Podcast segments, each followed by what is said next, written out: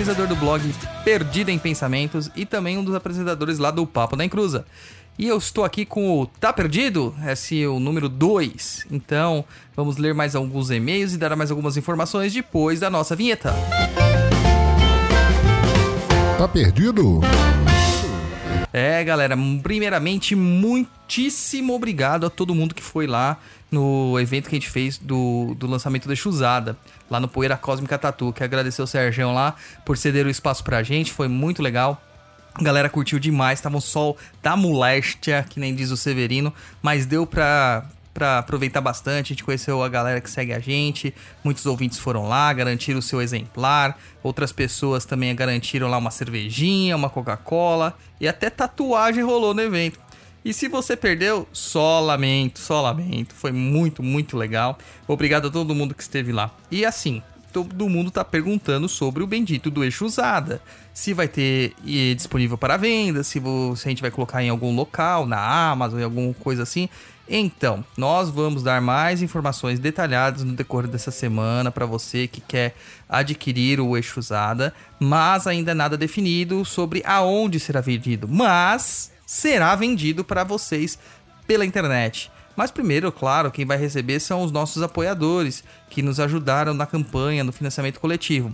Não é justo com eles, eles vocês receberem depois do apoio, né, gente? Então vamos pensar assim um pouquinho nos queridos apoiadores, porque se não fossem por eles, o livro nem existiria, tá? O Eixo Zara está lindo, está magnífico. Quem garantiu o seu lá no nosso evento de lançamento pode dar certeza sobre isto. É, e também quero agradecer também o pessoal lá que foi lá no Marafada, do Tuco Borella, que conheceu a gente também, que tirou foto com a gente, que participou lá da, da brincadeira. Foi muito legal também, tá, gente? É, foi um evento beneficente, foi muito legal. E carece mais disso na Umbanda, tá? É, infelizmente não tínhamos muitas carinhas conhecidas lá, mas as pessoas que estavam lá, essas realmente fazem Umbanda e fazem a caridade. Então é isso aí, galera. Vamos para a leitura de e-mails? O nosso primeiro e-mail aqui é da Kelly Yuki. Boa noite, Douglas. Tenho duas dúvidas, por enquanto. Que bom que é por enquanto, né? É, a irmã de uma amiga foi beijada por uma pessoa que se dizia um vampiro. Ai, meu Deus. Após isso, ela desenvolveu câncer. Esqueci o nome, mas tem a ver com o sangue. Essa amiga, a irmã e a mãe, praticante de bruxaria, se não me engano, Wicca, acreditam que a causa desse câncer é o beijo. Não sei como essa conhecida levou a vida para dizer se pode ser somatização de algum desequilíbrio emocional dela. O que acha? Pode estar relacionado? É, não, não está relacionado. A pessoa, mesmo ela dizendo que ela é vampiro, gente, tem uma distância muito grande a ela ser um vampiro mesmo, né? A gente tem que ver que a lenda do vampiro, é... ela surge lá com os upirs, que são, digamos, folclore, entre aspas, né? Da região da, da Rússia, dos países eslavos e tal, da Polônia também. Mas quando nós nos referimos a, a vampiros no, espiritu, no espiritismo, na espiritualidade ou na Umbanda, nós estamos nos referindo a, a espíritos que sugam a energia vital e não necessariamente sangue, né? E outra, pelo que eu saiba, o câncer é uma, é uma forma descontrolada de multiplicação das células é, que são criadas com certas vamos dizer, deformidades é, e acaba gerando os tumores, né? Então não é o caso. Tá? Então vamos parar de achar que tudo, tudo, tudo é causa espiritual, porque nem tudo é causa espiritual. Neste caso, não tem nada a ver. O cara podia se dizer, sei lá, qualquer coisa, mas não foi isso que causou o câncer na menina, com certeza. Agora, essa crença absurda por ela ser praticantes de Wicca, provavelmente de Pink Wicca, né, que não dá nem pra chamar de bruxaria, cara, achar que isso aí foi causado por causa do beijo, pelo amor de Deus, né, cara? Pelo amor de Deus, cadê a racionalidade dessa pessoa, né? Bom, vamos lá para a segunda pergunta. Qual a diferença entre o uso de vela com mel e sem mel nos trabalhos de magia? Então, a vela com mel ela é muito propícia para trabalhos de atração, seja ele de relacionamento, seja ele de dinheiro, seja ele de pessoa, seja ele de, de emprego, seja ele do que for. Então, o mel ele acaba adoçando a situação e atraindo a situação. Também ele, como eu disse, adoça, tira é, determinadas cargas pesadas e permite que as pessoas fiquem um pouquinho mais mansas, tá? Mas existem coisas que você pode fazer é, que não precisa necessariamente usar a vela com mel. Você pode usar o açúcar, o melado de cana, é, fazer um caramelo, alguma coisa do tipo que substitui perfeitamente é, o mel nos seus usos. Tem pessoas que não gostam de usar o mel por o mel ser de origem animal, né? E é isso aí, tá? Obrigado, Kelly. Espero que eu tenha respondido as suas perguntas. E você também, se quer mandar suas perguntas, não esquece. Eu vou falar aqui, vou falar depois. Perdido em Pensamentos é um blog, tá, gente? É um blog, um agregador. Então tem várias coisas lá. Além daqui do Tá Perdido, tem outras coisas também. Como, por exemplo, o nosso querido Papo na Encruza, o YouTube, o canal de YouTube onde temos vários vídeos falando sobre Umbanda, espiritualidade, magia, etc. Tem os textos no blog e você pode mandar a sua mensagem pelo contato arroba perdido.co. Beleza?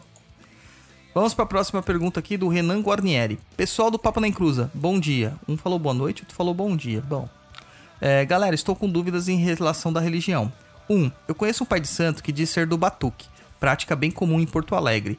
E eu cheguei a perguntar para ele se era o chamado de candomblé, mas ele me disse que não, que são coisas diferentes, mesmo tendo as mesmas obrigações ritualísticas e etc. Vocês saberiam a diferença? Então, Renan, a diferença se dá pelo regionalismo, tá? O que eles chamam de batuque lá é muito próximo do que se chama do candomblé na Bahia, mas são coisas distintas.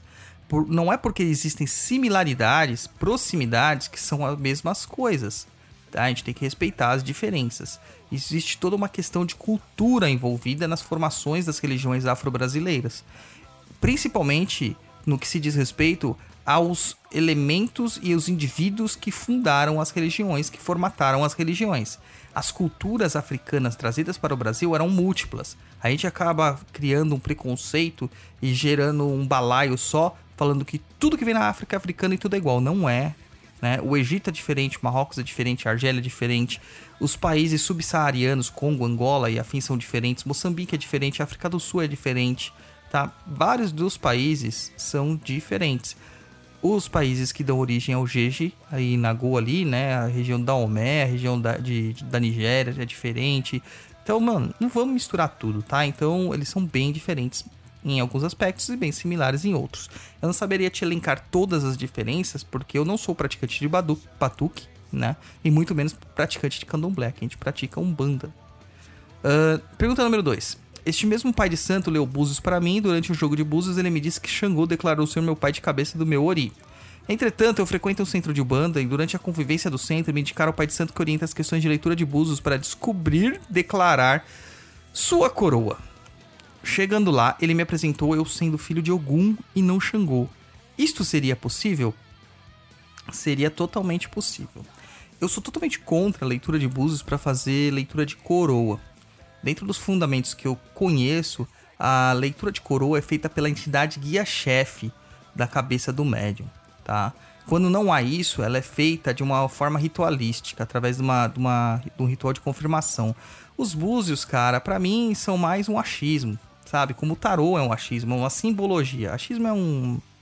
É, eu tô exagerando, tá? É uma simbologia e cada um vai interpretar o búzio da forma como lhe melhor lhe convém. São coisas muito subjetivas, bem subjetivas mesmo. Então, se uma casa tem determinadas é, compreensão sobre Xangô e, e outra casa tem como algum, possivelmente eles podem criar algum conflito, tá? É, dentro dos aspectos do, do, do Búzio que muito se fala, é que ao, ao ser perguntada uma pergunta pro Búzio, ela nunca mais pode ser perguntada novamente. Ou seja, se você perguntou para alguém quem era seu pai de cabeça, nunca mais você vai perguntar isso com o Búzio novamente. Agora, vamos ser racionais? Por que que não pode? Você está é, ofendendo o Búzio? Não, é para não gerar controvérsia, entendeu? Para não gerar controvérsia. Tá certo, tá errado? Deixo a cargo de vocês pensar sobre isso. Eu não concordo com esse tipo de jogo, tá? Abraço a todos e saravastê. Saravastê, Renan. O Renan manda mais uma pergunta aqui em outro e-mail. Aqui é o Renan novamente. KKKKK. Médium homem tem a possibilidade de incorporar uma pombagira? No centro que vou isso acontece. Um amigo meu de outro centro disse que corpo masculino não está preparado para receber esse tipo de força. Isso procede? Cara, essa é uma polêmica muito grande, que eu já meti a mão nesse balaio, já tive problemas com isso. É, já me ofenderam, já me xingaram de homofóbico, já me xingaram de misógino, já me xingaram de opressor, já me xingaram de tudo que você pode imaginar. E a questão que eu coloco aqui é uma questão muito mais tradicional, onde o homem pode incorporar a pombogira, mas ele não deve incorporar pombogira. Calma, calma. Não rasgue a sua saia de pombogira neste minuto, tá? O que eu estou falando é que ele não deve incorporar constantemente, como muitos fazem, tá? Existe sim uma diferença entre o corpo do médium homem e o corpo do médium mulher. As mulheres, elas têm um impulso vital, ou seja, o ectoplasma, muito maior em quantidade do que o homem, podendo assim dar vazão tanto a entidades masculinas quanto femininas sem prejudicar a sua saúde física. Há quem diga que você pode incorporar todo dia eu digo que não. Você pode reparar que médiums que trabalham constantemente com a mediunidade vivem com problemas de saúde. Tem que ter um certo tipo de equilíbrio. Mas o pai de santo geralmente não vai falar isso para você porque ele quer que você esteja na gira dele toda, todo dia, né, toda sexta-feira ali, toda semana, dando dinheirinho da mensalidade para ele, né? E outras coisas mais. Então, vamos com calma nisso aí. Uma outra questão é, se o médium se sente desconfortável incorporando uma pombagira, por que você vai forçar a incorporação? Só para provar que você não tem preconceitos? Não é assim que funciona. Você tem que ter conhecimento, você tem que ter é, é, é, familiaridade com aquele espírito, que senão o espírito não consegue se manifestar de forma própria, de forma adequada. Então, se você tiver um médium brigando ali pelo, entre aspas, preconceito dele, ou talvez tenha aspas mesmo, para que, que ele vai receber uma pombogira? Só para provar que ele não é preconceituoso ou para colocar em questão o, o, o, preconceito dele? E a pessoa que está procurando atendimento vai ter um atendimento precário? Não vai ser atendida conforme a necessidade dela? Não. Isso se deixa a cargo das giras de desenvolvimento e das giras fechadas, tá? Quando a gira é aberta, ele vai incorporar a entidade que ele tem mais é, familiaridade e facilidade para incorporar e para dar os atendimentos, porque ali o que importa é a assistência e não o médium em si, que é só um instrumento, tá? Uh, além disso, a gente tem um texto lá no blog que é O Homem Pode Incorporar Pombogira? É, ou Pombogira? Procura lá, tá bom? Uh, para quem questiona muito essas coisas de Pombogira, cara, Pambo Endila é um, é um inquice originário do povo Banto, tá? Que é muito similar a Exu em certos aspectos e é masculino, não é feminino. Esse nome Pombagira, ou Pombogira, ou Bombogira, ele foi uma corruptela criada no Brasil e só existe essa entidade, vamos dizer assim, nos terrenos brasileiros. Uh, o que você pensa a respeito de gira de esquerda aberta ao público? É um mais adequado? Cara, na casa que eu pratico, as giras não são abertas ao público, elas são abertas a convidados. Porque nem todo mundo precisa estar na gira de esquerda, sabendo que a gira de esquerda é a que mais chama a atenção das pessoas. Então as pessoas acabam deixando a palavra do preto velho e do caboclo de lado para ficar só ouvindo a palavra do Exu e da Pombogira. É, eu não acho adequado, não acho desadequado. O que eu acho é que devem haver trabalhos abertos ao público de esquerda, talvez não na frequência como há hoje, que é todo o mês, tá? E os trabalhos fechados também de Exus e Pombogiras para as necessidades do terreiro, as necessidades energéticas e de descarrego. Tá ok? Obrigado de novo, Renan. Desculpa demorar para responder suas perguntas, mas como sabe, a gente tava cheio, né, cara, aqui de perguntas e eu não sabia como dar vazão a isso. Mais uma, mais uma. É... Lucimara Raab, acho que é isso o nome dela. Boa tarde, estou iniciando meu caminho na Umbanda naquela pesquisa viciante, que ainda me causa um grande estranhamento. Então adquiri o livro do Douglas Rainho, muito obrigado, Lucimara, para compreender algumas questões, já que ama a forma com que tratam os assuntos no blog e nos programas. Na verdade, estou maratonando os programas. Gostaria muito de fazer parte do grupo de estudos. Eu tenho uma pergunta sobre dois autores, o Sr. Rubens Saraceni e Alexandre Comino. O que acham deles, pois não fazem parte da bibliografia que citam e foi a bibliografia que me indicaram anteriormente. Forte abraço, muito obrigado. Lucimara Aparecida Sartihab Mai, acho que é isso. Muito difícil o nome, mas muito bonito. É... Lucimara, é o seguinte, cara. Vamos lá, vamos lá. Vamos com bastante calma nesta hora. O grupo de estudos é o Espiritualidade em Estudos, tá lá no, no, no Facebook. Eu não estou atualizando mais aquele grupo, tá? Mas lá tem muita informação, muita, muita, muita informação já passada, tá tudo indexado, tem um post fixo com todos os assuntos já tratados e tudo mais. É bem legal de dar uma repassada em tudo aquilo ali, tá? Por que, que eu não estou mais atualizando aquele grupo. Um, as pessoas não sabem compreender e discutir. As pessoas querem lacrar, é, como diz a gíria moderna, em cima é, de antagonismos. Então, se você fala que o céu é azul, vão falar que o céu é vermelho pela pura teimosia e basicamente por isso. E cara, de boa, eu não tenho saco mais para isso, sabe? Eu não tenho saco. Quem quer ouvir o que eu tenho para falar, ouça, passe pelo seu filtro, absorva aquilo que lhe for útil e descarte o que não for, entendeu? Essa é a minha ideia. É, da mesma forma que eu faço com os programas e tudo mais. Nada do que a gente escreve, como diz o Roy, tá em pedra, nada do que a gente fala tá escrito em pedra. Então as coisas são mutáveis, tá? Quanto aos senhores Rubens Saraceni e Alexandre Comino, se eles não estão na bibliografia é porque eu não os recomendo, tá?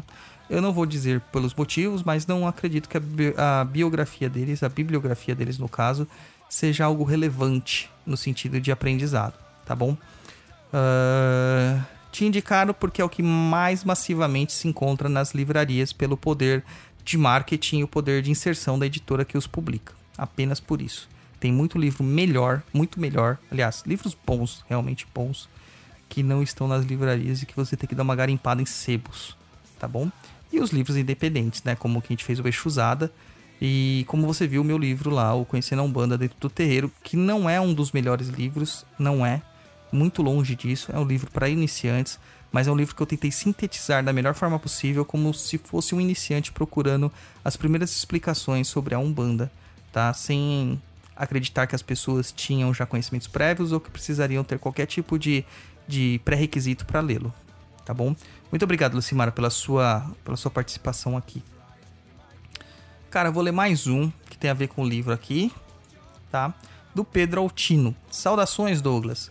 Primeiramente, parabéns pela qualidade do seu podcast e do seu blog. Eu ouvi todos os podcasts e li dezenas de seus artigos muito bem escritos. Segundamente, meu nome é Pedro e fui aconselhado a procurar mais informações a respeito das práticas xamânicas. Li seu texto a respeito da esquizofrenia New Age e achei seu ponto consistente, e justamente por isso vim pedir indicações. Não gostaria de ser um brasileiro no meio do cerrado tentando fazer contato com espíritos de búfalos e coiotes. Não sei se ajuda, mas já tenho alguma experiência com práticas mágicas espirituais. Meu intento vai além do conhecer, envolve também o praticar. Se for possível, por favor me indique livros que possam me instruir a respeito. O livro Encantaria Brasileira já está na minha lista. Obrigado pela atenção, Pedro Altino. Pedro, Encantaria Brasileira é o básico, tá? Básico, básico de todos os, os livros sobre práticas, digamos, nativistas brasileiras, tá? Um outro livro muito legal, muito legal mesmo, cara, é, como é o nome dele? É Fogo no Mato, A Ciência Encantada das Macumbas, que é do Luiz Antônio Simas e do Luiz Rufino. É muito legal também, são textos mais focados no academicismo, tá? Mas que precisa ter, cara, precisa ter. O Tuco Borella lá do South Macumbeira falou assim: o Douglas indicou o livro mais chato da minha vida, o Encantaria Brasileira. Mas, cara, é necessário, tá? Porque estudos às vezes é um pouco mais denso do que um romance, né? Não é nem esse propósito de ser romance e tudo mais. É necessário, às vezes, você se debruçar realmente sobre um livro e compreender a fundo e de uma forma múltipla, né? uma forma de leque que abra a sua perspectiva e não que acabe centralizando a sua visão só para uma determinada é, posição no horizonte. Tá? Você precisa ter essa abertura, esse espectro maior e tudo mais. Não tem como você se fechar no mundinho encantado e acabar com isso. E outra, cara, xamanismo no Brasil, mano, foge dessa, foge dessa, porque Cara, não, não, não é assim que, que as coisas se praticam no Brasil, tá? No Brasil a gente tem tanta coisa, cara. A gente tem tanta coisa. É... E por que, que as pessoas insistem em importar cultos, tentar se transformar num nativo norte-americano, etc, etc e tal? Por exemplo, um livro muito legal que fala sobre xamanismo é O Erva do Diabo, do. Putz, esqueci o nome dele, mano. Como é? Do Carlos Castanheda, isso, Carlos Castanheda. A Erva do Diabo é um livro excelente para falar sobre práticas xamânicas, é, com uso até de enteógenos. Então, dá uma lidinha lá no, nesse livro também, se você se interessar por isso. Mas, cara, você é tudo cerrado, cara. Deve ter diversos tipos de religiões diferentes aí para você procurar que esteja focado na encantaria ou em qualquer culto dos encantados, tá certo? Bom, acho que tá bom por, por e-mail por hoje, né, gente? Lembrando que o Tá Perdido aqui vai ao ar sempre é, intercalando com os programas do Papo na Encruza. Então, na semana que não tem o papo, a gente vai ter o Tá Perdido. O primeiro, claro, o primeiro piloto, né, que foi o programa de número 1, um, acabou saindo na mesma semana do Papo. O último papo que a gente fez aqui foi o Papo na Encruz anos 63, Hierarquia de Terreiro, onde a gente fala mais sobre os cargos, né, sobre a questão de Cambônia, Ogã, Corimbeiro, Médio, Pai, Mãe Pequeno, Dirigente, etc e tal, dentro da Umbanda. É... Gostei muito desse episódio, apesar das polêmicas que envolve eles e tudo mais, mas eu acho que é um episódio também essencial para quem quer entender um pouquinho mais como funciona a, a constituição orgânica e social de um terreiro. Então é isso aí. Eu quero agradecer a todos que estão aí acompanhando a gente. Não se esquece de se inscrever no nosso feed, também está disponível no Spotify. É, procura lá Papo na Encruza no Facebook, procura lá também é, no, no, Twitter, procura no Instagram, tudo Papo na Encruza, ou manda seu e-mail para contato@perdido.co. Eu agradeço demais. Ah, deixa eu falar uma coisa. Nós estamos planejando um episódio sobre Contos de Terreiro número 2. Não exatamente terreiros que, é, contos que aconteceram dentro do terreiro em si, mas contos que possam ter relativa, é, relativa é, proximidade com questões espirituais. Então, um caso interessante, um caso de aparição, um caso sobrenatural, vocês vão participar deste programa com a gente, porque a gente vai ter que né, precisar das suas informações. Porque não temos como contar sempre casos nossos porque eles findam, né, gente? Não, não é assim todo dia um susto diferente ou um encosto novo. Então, se você quiser mandar seu, seu relato pra gente, seu relato sobrenatural, seu relato de terreiro, seu conto de terreiro, tal, manda para contato arroba perdido.co também, escreve lá relatos ou contos de terreiro. E para eu saber que eu não tenho que ler aqui não tá perdido, e esse episódio a gente vai tentar que ele vá ao ar ainda no último programa do ano, tá? Não sei quando vai sair ainda esse último programa, mas corre lá para mandar. E se você tá ouvindo isso aqui no futuro, o ano é de 2019. Meu muito obrigado a todos vocês. Um grande abraço a todos vocês. Paz, luz, saravastê, laroestê e namastreta. E foi Douglas Rainho e a gente se despede no Tá Perdido.